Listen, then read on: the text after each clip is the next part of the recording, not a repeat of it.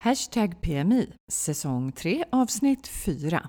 Vill du höras hos oss så kontaktar du oss på hashtag PMI gmail.com.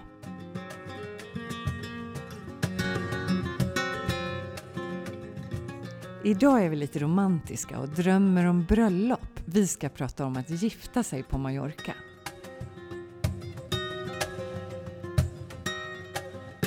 Vet du Katarina, på vägen hit så här, råkade jag ut för ett riktigt äventyr, som jag tyckte i alla fall. Ehm, det var jättespännande.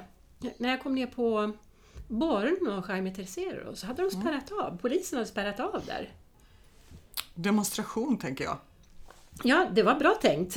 Men så tänkte inte jag, utan jag tänkte bara mm, vad är det som händer? Och så när jag kom fram till trappan och skulle, eh, och skulle ta trappan upp till eh, Plaza Mayor, då stod det till och med en patrull där och jag tänkte, har de spärrat av Gamla stan för gående också? Men det hade de inte, så jag fick gå upp för den där trappan. Och just när jag kommer upp för trappan då, då kommer just en demonstration. Eh, för det är ju internationella kvinnodagen idag. Det är det, den 8 mars. Just det. Och hemma vet jag inte om jag har sett några speciella demonstrationer så, men det här var en jättedemonstration. Den tog aldrig slut och de var arga och skrek och de hade plakat och ja, det var riktigt, det var en passionerad demonstration. Men det är väl så att det behövs lite mer här än vad det gör i Sverige. Ja, jag tror det. Men jag har ändå noterat att om du, om du tittar på Facebook och Instagram och sådär så är det mycket mer fart på den 8 mars nu än vad det var för några år sedan. Ja, det kan hända. Det kan Ja, hända. Även i Sverige. Ja, ja. Men feministerna är ju väldigt aktiva, eh, liksom över hela världen kan man säga och även i Sverige. Ja. Men du, eh, vad har du gjort sen senast? Vi, alltså, vi får ju nästan be om ursäkt till våra lyssnare. Mm, För nu har det gått inte bara två veckor utan fyra veckor sedan vi sände senast. precis. Och jag har ju varit sjuk, så att jag har ju varit sängliggande och kom varken framåt eller bakåt. Nej, och det är därför som vi hoppade över Mm. förra avsnittet. Men nu är vi på G igen, eller hur? Nu är vi tillbaka! Mm. Ja. Men vad har du gjort då? Du har väl inte varit sjuk? Nej, jag har varit eh, jättepigg faktiskt. Ja, men det var bra. Ja, varit ute på massor av äventyr.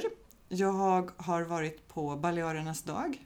Åh, vad kul! Mm. Ja, men det var jättekul. Jag, har propp, jag var där och proppade i mig kolhydrater.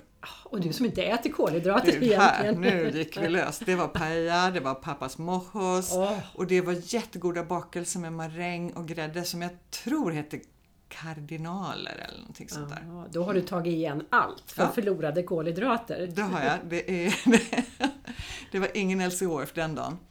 Eh, Men det var jättehärligt och solen sken och de kan ju det här med att festa och ha marknader och mat. Det har vi ju konstaterat förut, att de är jättebra på det. Vi gillar Mallorca och vi gillar spanjorer och vi gillar deras fiestor. Ja. Ja. Och nu så hade de VM i Pamboli och VM i ensaimadas. Wow! Vilket ju kanske är lite förmätet eftersom Pamboli och ensaimadas bara görs på Balearerna.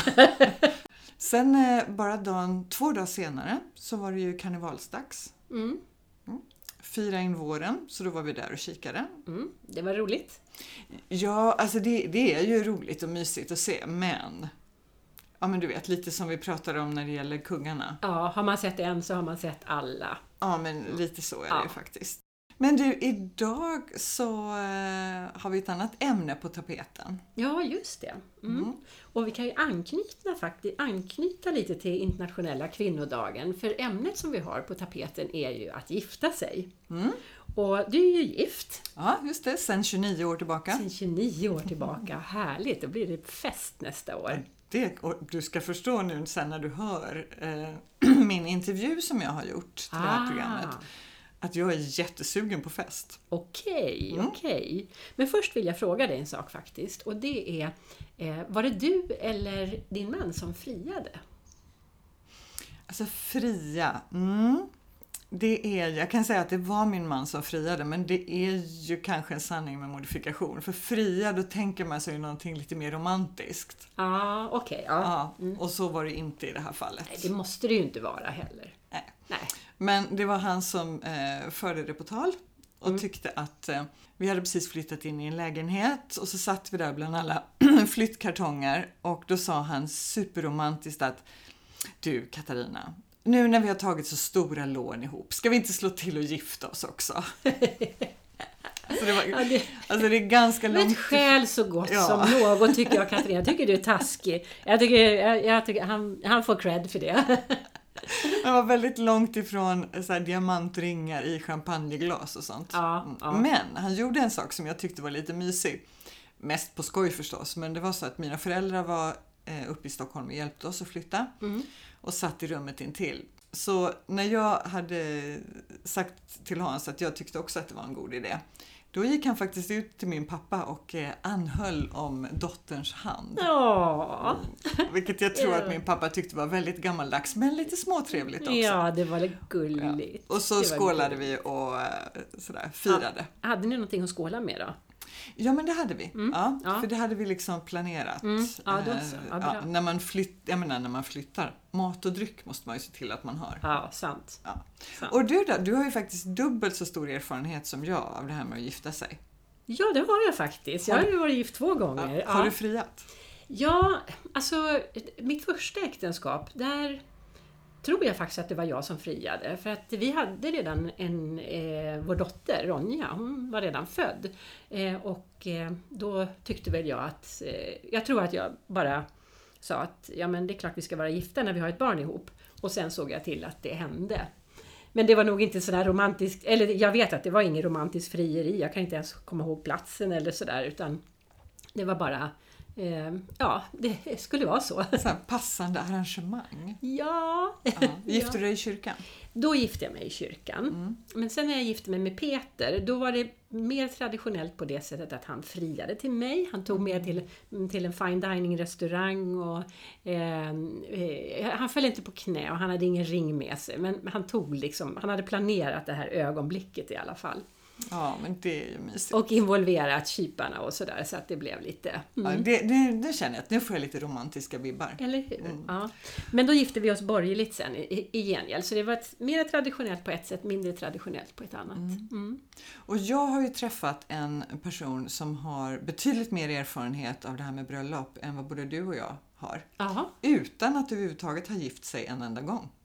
Jaha, ja men det var ju motsägelsefullt eller kul eller ja. Ja, roligt tyckte jag. ja.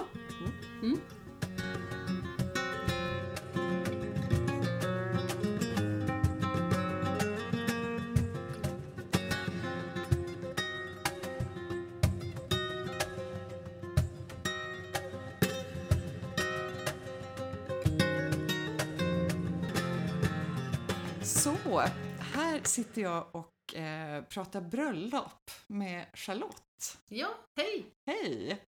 Du, jag tänkte börja med att presentera dig lite för lyssnarna så vi vet vem det är vi har i lurarna. ska jag gärna göra. Jag heter Charlotte von Proschwitz. Jag har bott på Mallorca nu i 15 år ungefär. Och eh, jag bodde i eh, Sverige naturligtvis en gång i tiden, uppvuxen i Göteborg, bott i Stockholm, jobbat som journalist på Expressen bland annat. Och sen flyttade jag till eh, New York och bodde där i fem år och sen kom jag hit. Så jag har hunnit med att göra allt möjligt faktiskt.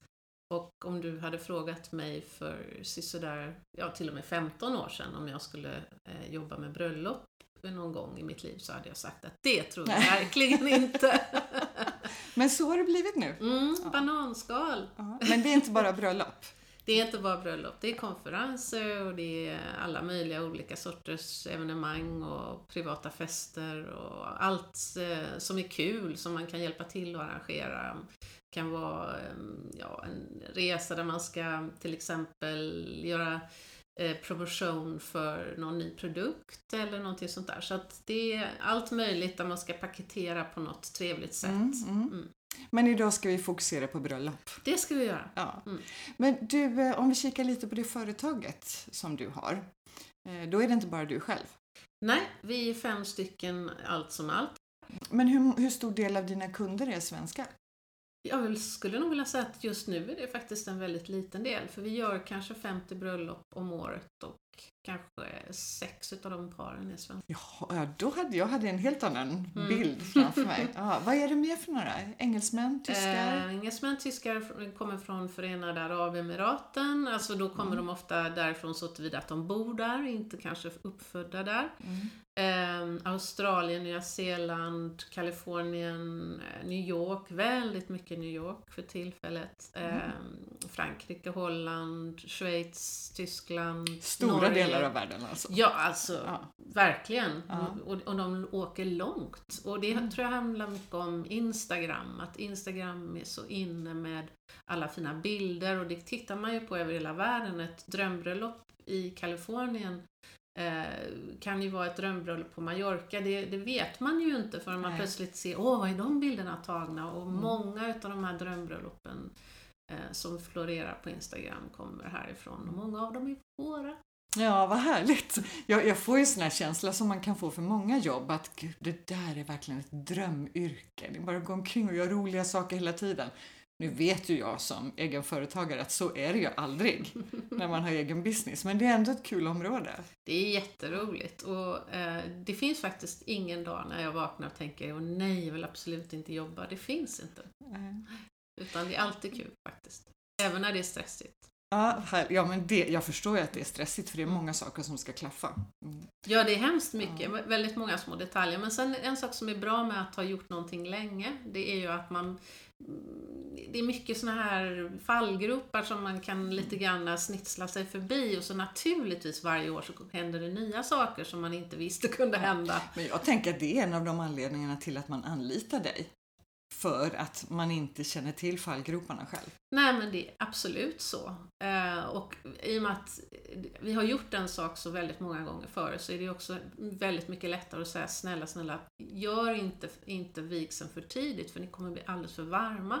När ni har på er alla dessa fina kläder och går ut i solen och makeupen rinner i solen och bilderna inte blir så bra. Alltså nej, inte för tidigt. Det, det blir för varmt. Men du, om du nu har lyssnare som sitter där som eh, går omkring och funderar lite på om de ska gifta sig utomlands. Hur går det till? När behöver man kontakta dig om man är sugen på att gifta sig på Mallorca? Helst ska man ju vara ute i god tid. Och det som är lite jobbigt är ju att det kanske inte går att boka alla platser så tidigt. Men däremot så ska man egentligen vara ute i god tid i alla fall. Och när jag säger att det inte går att boka så kan det hända till exempel att eh, Svenska kyrkan inte har öppnat sin bokningstid men alla platser som folk vill boka bokas upp långt tidigare så att man Mm. bör nog tänka på att kanske vara ute ett och ett halvt år, ett år i förväg. Det låter väldigt länge för mig. Mm. Jag som gifte mig för 30 år sedan. Då behövde man inte göra det. Hur, hur lång tid tog det för dig då innan, innan ni liksom gick från ax till limpa eller vad man ska Ja, säga? alltså min man han friade i januari och vi gifte oss i eh, juni. Ja, men det var väl ändå ganska...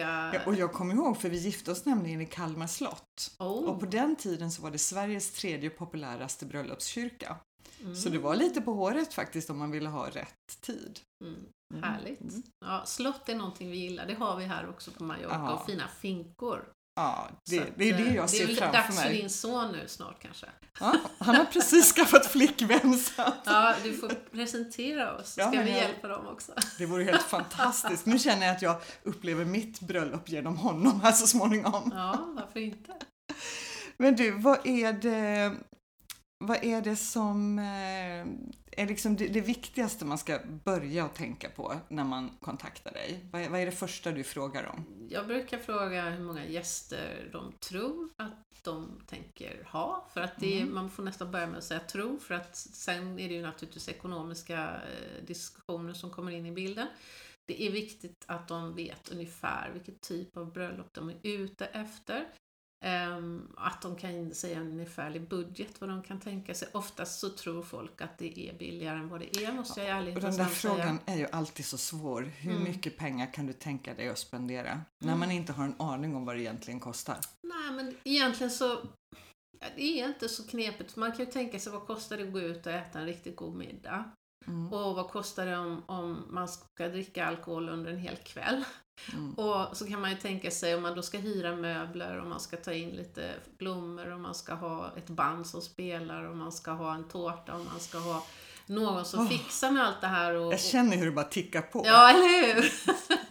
Så det kan inte vara billigt för att det är mycket som, mycket som ska hända runt. eh, Sen kan man ju göra det lite enklare för sig Mm. och det, det gör vi också så det är inte alls så att vi bara håller på med de här stora, tjusiga, fina även om vi tycker de är väldigt roliga. Ja, ja men det, det förstår jag. Man får gå loss lite. Mm, precis. Ja. Men du menar att det är även par som kommer hit och gifter sig lite mer i stillhet med närmaste familjen? Ja, väldigt många. Jag skulle vilja säga att de flesta som kommer till Svenska kyrkan beställer av Svenska kyrkan en blomsterkvast och en fotograf.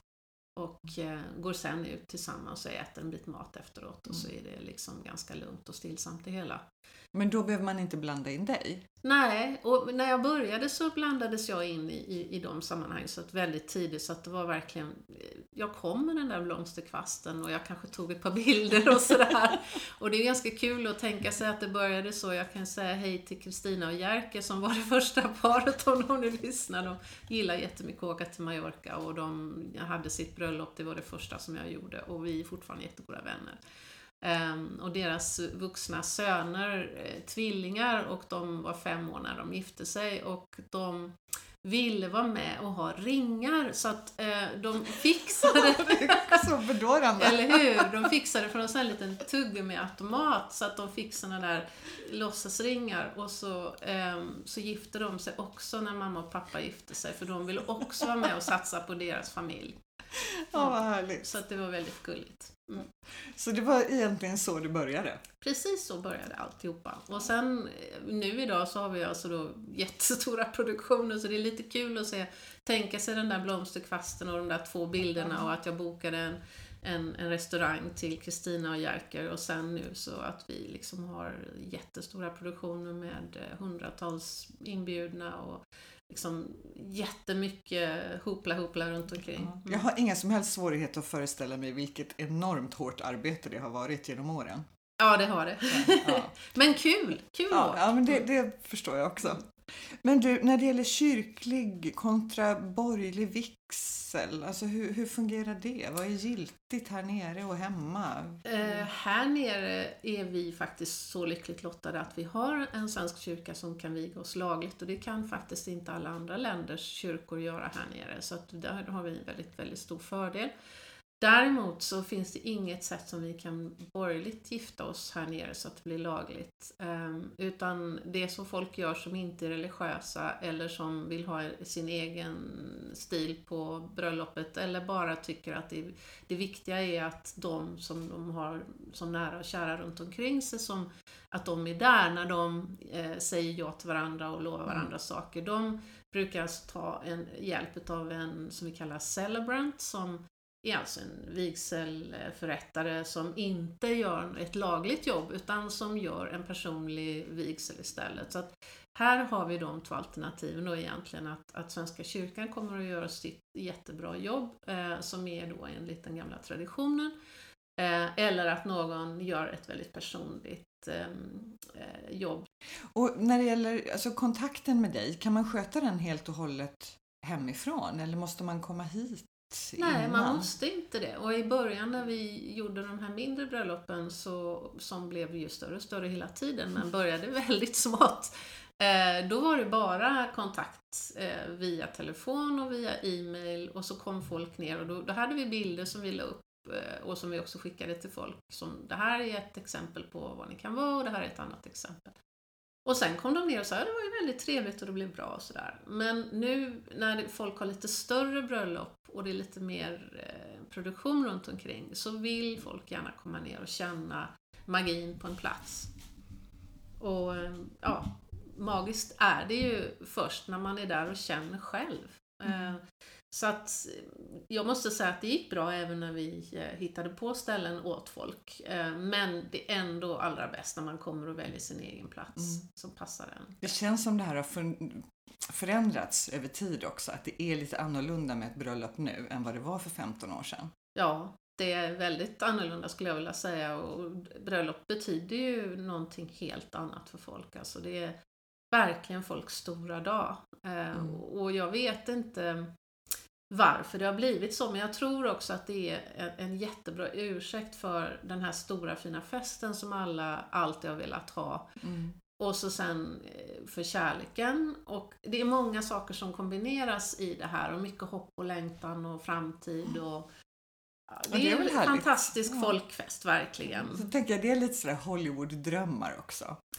Man, Ja. ser, man har sett på film och man blir inspirerad och man vill uppleva det där själv.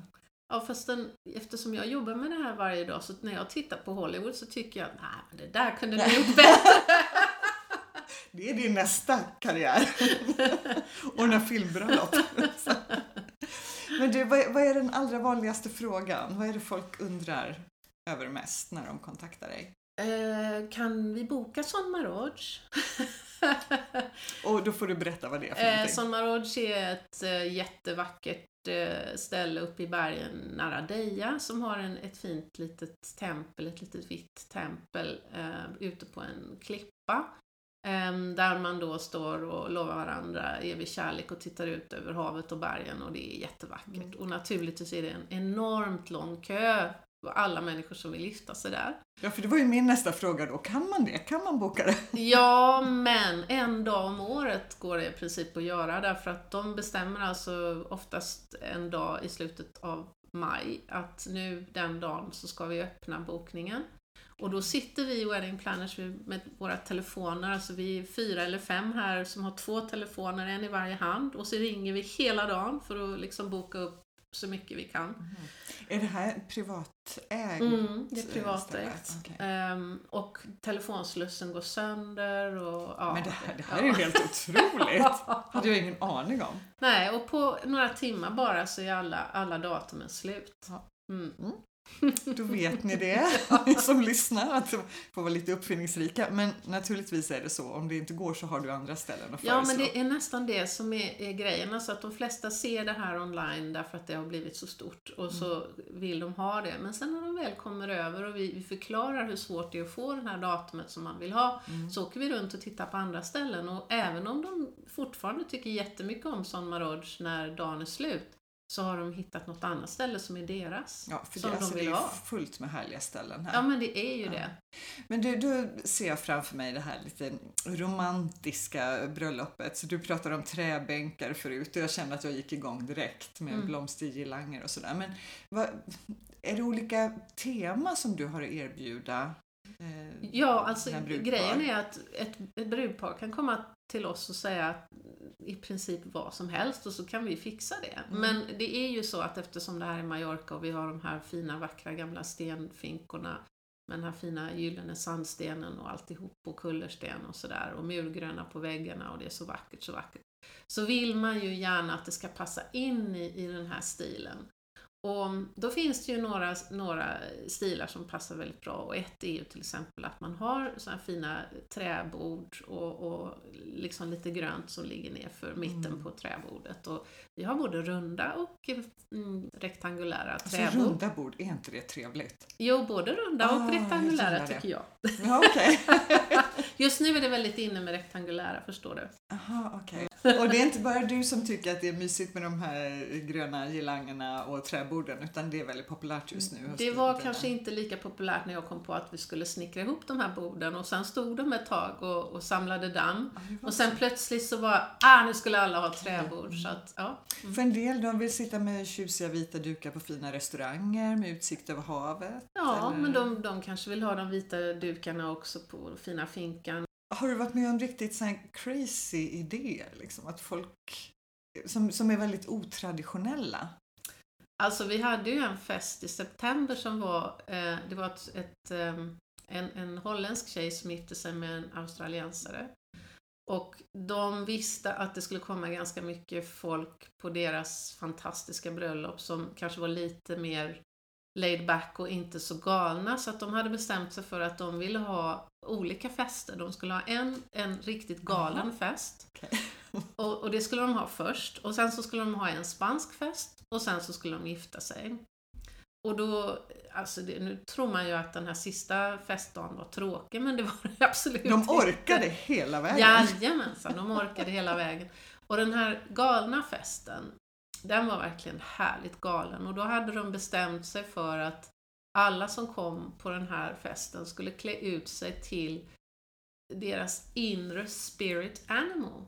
Så vad det nu är som man har bestämt sig. Mm. En tjej hade till exempel bestämt sig att hennes spirit animal, det var att hon var vampyr.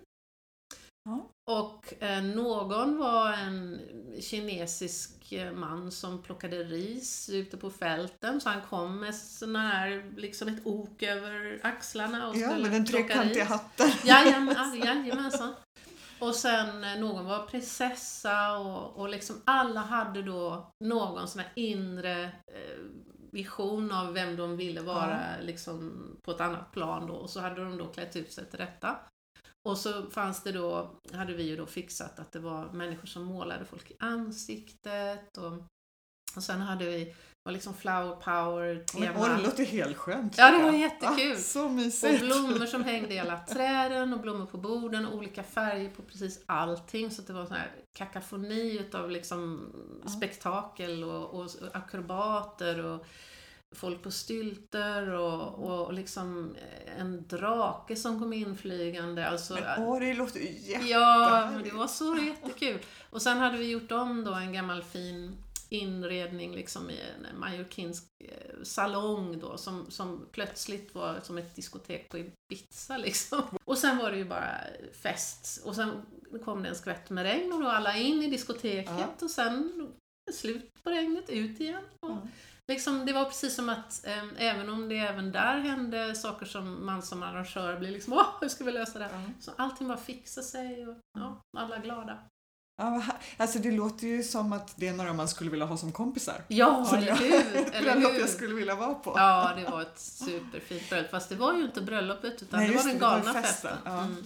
Men är du alltid med eller någon av dina kollegor är med under hela? Ja, vi har personal som alltid är med. Eh, Jag brukar stanna kvar tills jag ser att folk njuter utav middagen och alla Mm. säger att eh, ja, det var jättegott och vi är så glada och det är så härligt och det har varit så kul Ja. hittills och och så här. Då brukar jag gå eh, och lämna över till, oftast till en jätteduktig tjej som heter Kristina som är kvar ända till slutet då. Och sen har hon ofta någon som hjälper henne för att hon måste ju också då packa ihop saker och ting. Det är ett jättejobb Ja. efteråt Ja, ja, naturligtvis. visst. Ja, Mm. Vad, är, vad är ditt bästa tips för ett lyckat bröllop?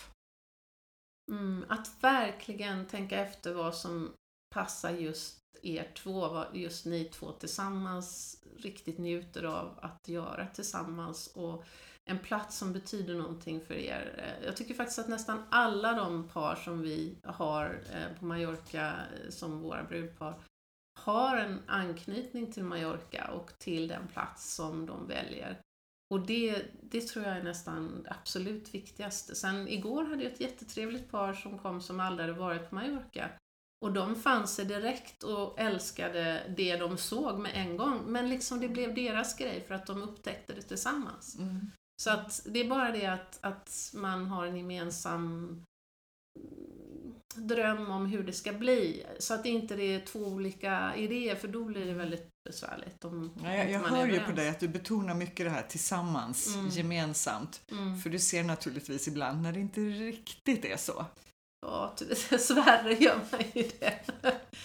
eh, och det, ja, jag vet inte vad vi ska ta som ett exempel, men det har ju alltså hänt att eh, bruden till exempel vill väldigt, väldigt gärna ha en viss stil. Hon, hon pratar till exempel om ah, Mamma Mia-bröllop och eh, en liten, ett litet ehm, eh, en liten kyrka på Litet ett berg. Och ett litet, ja, precis. Och sen Ja, och så massor med härliga fina ljus som glittrar vid havsbandet och sådär. Och sen kommer han och säger nej, det ska vara inne i stan så alla kan gå hem själva och inte behöver ha någon buss. Äh, tänker man då, stackars henne. Och sen fortsätter det på det här sättet och, Okej, och han vill mm. liksom inte alls det hon vill.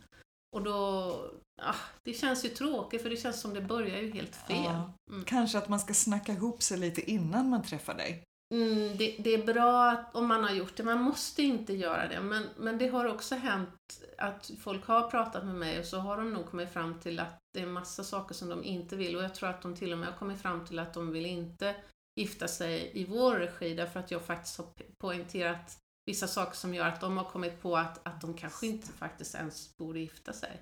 Inte så att jag säger Mm. till dem att de inte Nej, borde, men jag- men jag, tror att jag de kommer på det under loppets gång och då är det liksom kört. Då kan man inte hjälpa dem sen för att det, Äh, lite Då- sanningar som de kanske inte ville se Mm, själva. Tyvärr kan det nog faktiskt bli så. Mm, Då ibland. hjälper det inte att soliga Mallorca finns där. Ja, så solen på Mallorca hjälper ju allt. Men... Du menar. Men du, när du pratar om det här med olika viljor och sådär så får jag jag har i alla fall känslan av att det är kvinnorna som är lite mer drivande i det här med bröllop. Ja, nu nickar du lite. Ja, Och då funderar jag över, du har väl kanske träffat en och annan sån här bridezilla också? Jag har träffat ganska många sådana. Och någonting säger mig att det kan också vara svärmor och svärfar eller mor och Det kan det allt vara det också. föräldrar som kan vara rätt så. Ja, det kan det allt vara. Fast jag måste Krävande. säga att jag har nog haft väldigt tur där. Haft bra föräldrar i bakgrunden faktiskt. För nästan alla. Och oftast föräldrarna, ja, kanske lite mera vett och sans. Därför att Mm. många gånger är det ju en stor dröm och, och det får inte komma något i vägen för en stor dröm och, och sådana saker som vad det kostar till exempel. Det, det har ju folk väldigt svårt att tänka sig. Man, man tänker bara att jag har de här pengarna och det ska räcka till det jag vill ha. Mm. Och, och tyvärr gör det ju inte alltid det. Alltså.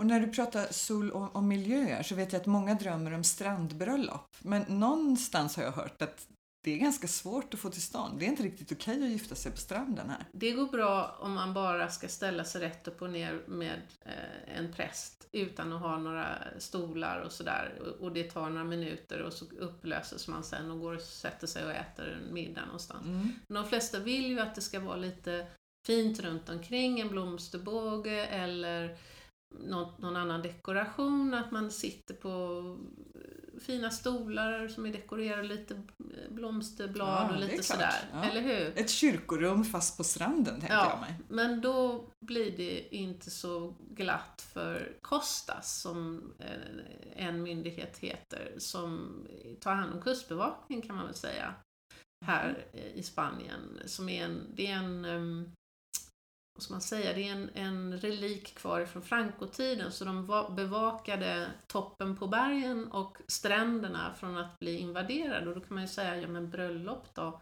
Det kan väl inte vara en invasion? fast nästan. Ja, fast nästan, precis.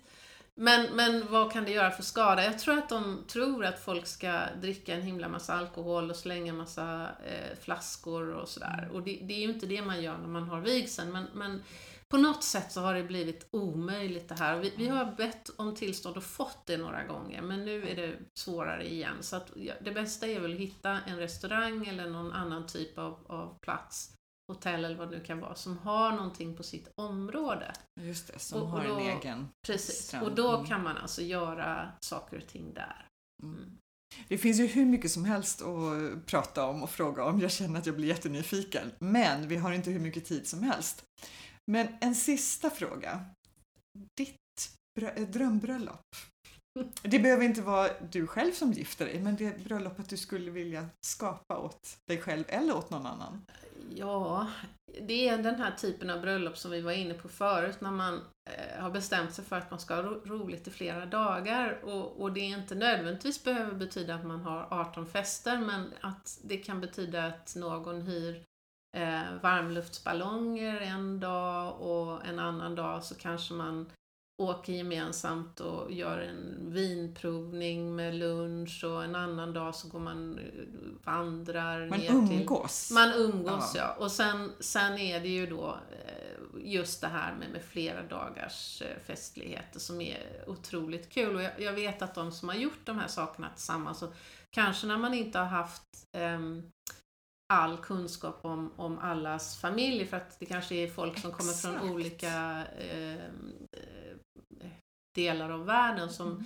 det här bröllopet som jag berättade om, hon från Holland, han från Australien, då hade de ju inte träffat varandras kompisar ordentligt. Och då hade de ju flera dagar där de verkligen fick lära känna varandra och, och, och det var ju någonting som, de vet ju inte att de alla kommer att samlas någon gång igen på det sättet för att det är så långa avstånd så att det kanske inte, inte går. Men att de hade de här dagarna tillsammans och det är någonting som de aldrig kommer att glömma och det finns på video och det finns en massa fina bilder och, och sådär. Och faktiskt så deras fotograf vann och blev eh, bästa, världens bästa bröllopsfotograf med bland annat en bild från det bröllopet. Nej men det är ju, Ja. det är ju fantastiskt Ja. roligt. Ja, jättekul. Alltså nu känner jag, nu vet ju jag att eh, du gör mer än just bröllop. Jag själv är ju gift sedan 30 år tillbaka. Men eh, jag tror jag ska hem och snacka med lite med min man. Inte om några förnyade löften, ingenting sånt, utan bara om en stor skitkul fest. Ja, men så kul! Då Ja. finns du där, eller? Absolut! Älskar fester. Jätteroligt. Tack så mycket! Tusen tack Katarina. Och du som drömmer om ett sagobröllop på Mallorca hittar Charlotte och hennes medarbetare på adressen mallorcaweddingplanners.com. Kika gärna in på Instagram och Facebook under samma namn så hittar du superläckra bilder att bli inspirerad av.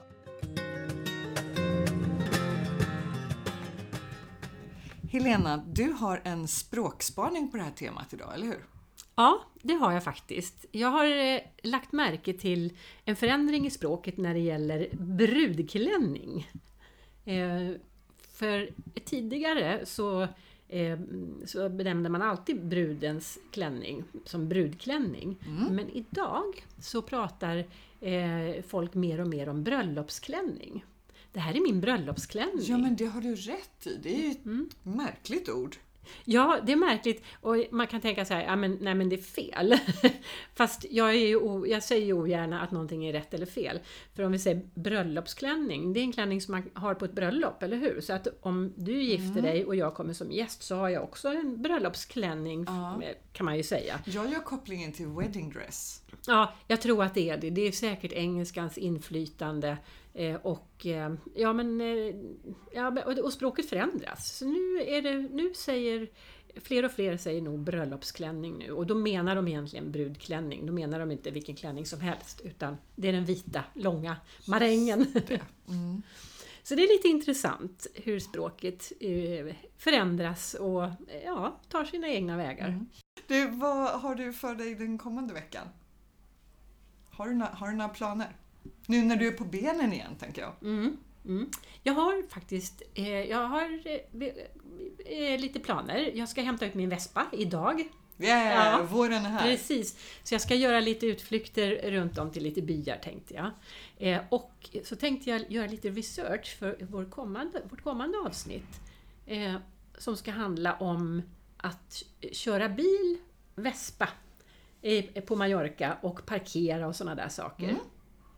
Då kan jag ha någonting att komma med, för jag hade tre böter liggande i brevlådan när jag kom tillbaka Mm. efter min eh, lilla Sverige-tripp här i januari-februari. Ja, och det där ska vi reda ut ordentligt för det är en av de vanligaste frågorna i de här Mallorca-grupperna. Hur betalar man sin parkeringsbot? Mm. Eh, Så att det där ska vi reda ut. Ja. Och det kanske blir lite Palma, Palma-fokuserat av naturliga skäl, för det är ju här vi rör oss. Mm.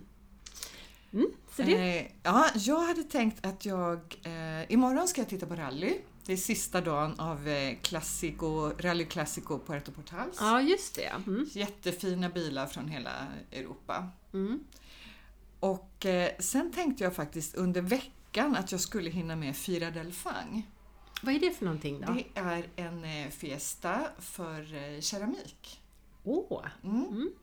Och det är egentligen keramiker från hela ön som samlas eh, i eh, Sacabaneta som ligger någon mil norr om Palma. Mm. Och jag vet att det håller på mellan 10 och 20 Mm. eh, Oj, hela dagen alltså? hela dagen. Men måndag till fredag så tar de siesta. Jaha, Men lördag, lördag söndag är det hela, Så kör de hela dagen? ja, hela dagen. Ja. ja, men du, är du intresserad av keramik? Alltså intresserad, jag, jag är intresserad av inredning Ja. och jag tycker det är väldigt fint. Och vi har köpt mycket keramik här. Mm. Hela vårt vardagsporslin har vi köpt eh, ja. här nere. Kul! Mm. Och sen tänkte jag också hinna med eh, Palma Art Brunch den 23 mars. Mm. Det är ju en stund dit, men det har vi varit med på två år också. Jättetrevligt. Mm. Flera gallerier i stan som öppnar upp. Mm. Eh, om man tror att man ska få brunch så är det inte riktigt så. Nähä, Nej, oj då. De bjuder på lite kava och salta pinnar och godis. Ja, ja, det Så kan väl att, vara eh, brunch ja. också. Vem har sagt att det måste vara bacon och ägg liksom? Nej, men jag föreslår att man äter någonting innan man går dit. Men supertrevligt. Bra tips. Verkligen. Ja. Så vi kommer nog ha att göra framöver också. Ja. Så hörs vi igen om eh, två veckor Ja, det gör vi. och då snackar vi trafik. Ja, av all, alla, möjliga, alla möjliga slag. Ja. Jättekul! Ha det gott tills dess! Hej då! Du har lyssnat på podden Hashtag PMI. Kika in på vår Facebook-sida. Hashtag PMI som du skriver med bokstäver.